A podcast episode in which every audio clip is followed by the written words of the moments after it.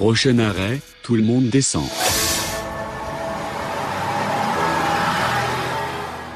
On descend à l'arrêt Jaunet de la ligne C. Camille Cléier, vous êtes médiatrice au service patrimoine de Laval. Cet arrêt se trouve à proximité d'un relais bien utile pour le covoiturage. Et ce n'est pas un hasard. Cet endroit a toujours été un repère pour les voyageurs. Alors oui, en quelque sorte, mais non pas pour du covoiturage, mais plutôt pour des gens du voyage. Ici, ça a été une aire d'accueil de gens du voyage de 1967 à 2011 on remonte dans le temps. Donc il faut s'imaginer qu'en 1967, on va établir cette aire euh, en périphérie de Laval sur un site qui a été longtemps en pleine campagne.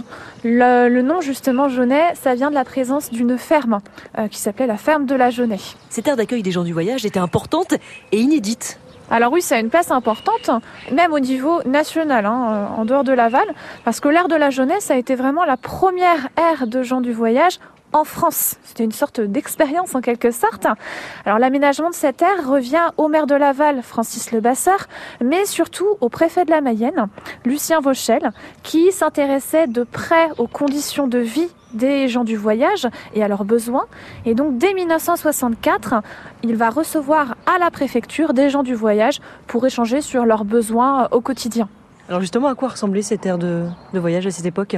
Alors on va décider finalement de, laisser les bâtiments existants euh, qui étaient ici et on avait surtout un, grand terrain. Il faut s'imaginer qu'on est sur un terrain d'un hectare et demi avec une capacité d'accueil d'une cinquantaine de roulottes et de caravanes.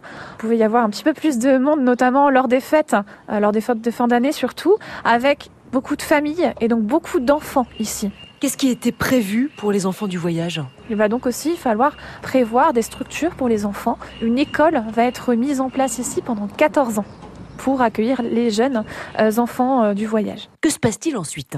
Alors, vu que la Jaunet a fermé en 2011, une nouvelle aire d'accueil des gens du voyage a ouvert un tout petit peu plus loin, route de Saint-Nazaire, à la Gaufrie. Retenez que la Jaunet de la ligne C est une terre de voyage. C'était auparavant une aire d'accueil des gens du voyage. Désormais, c'est un parking relais bien pratique quand on fait du covoiturage.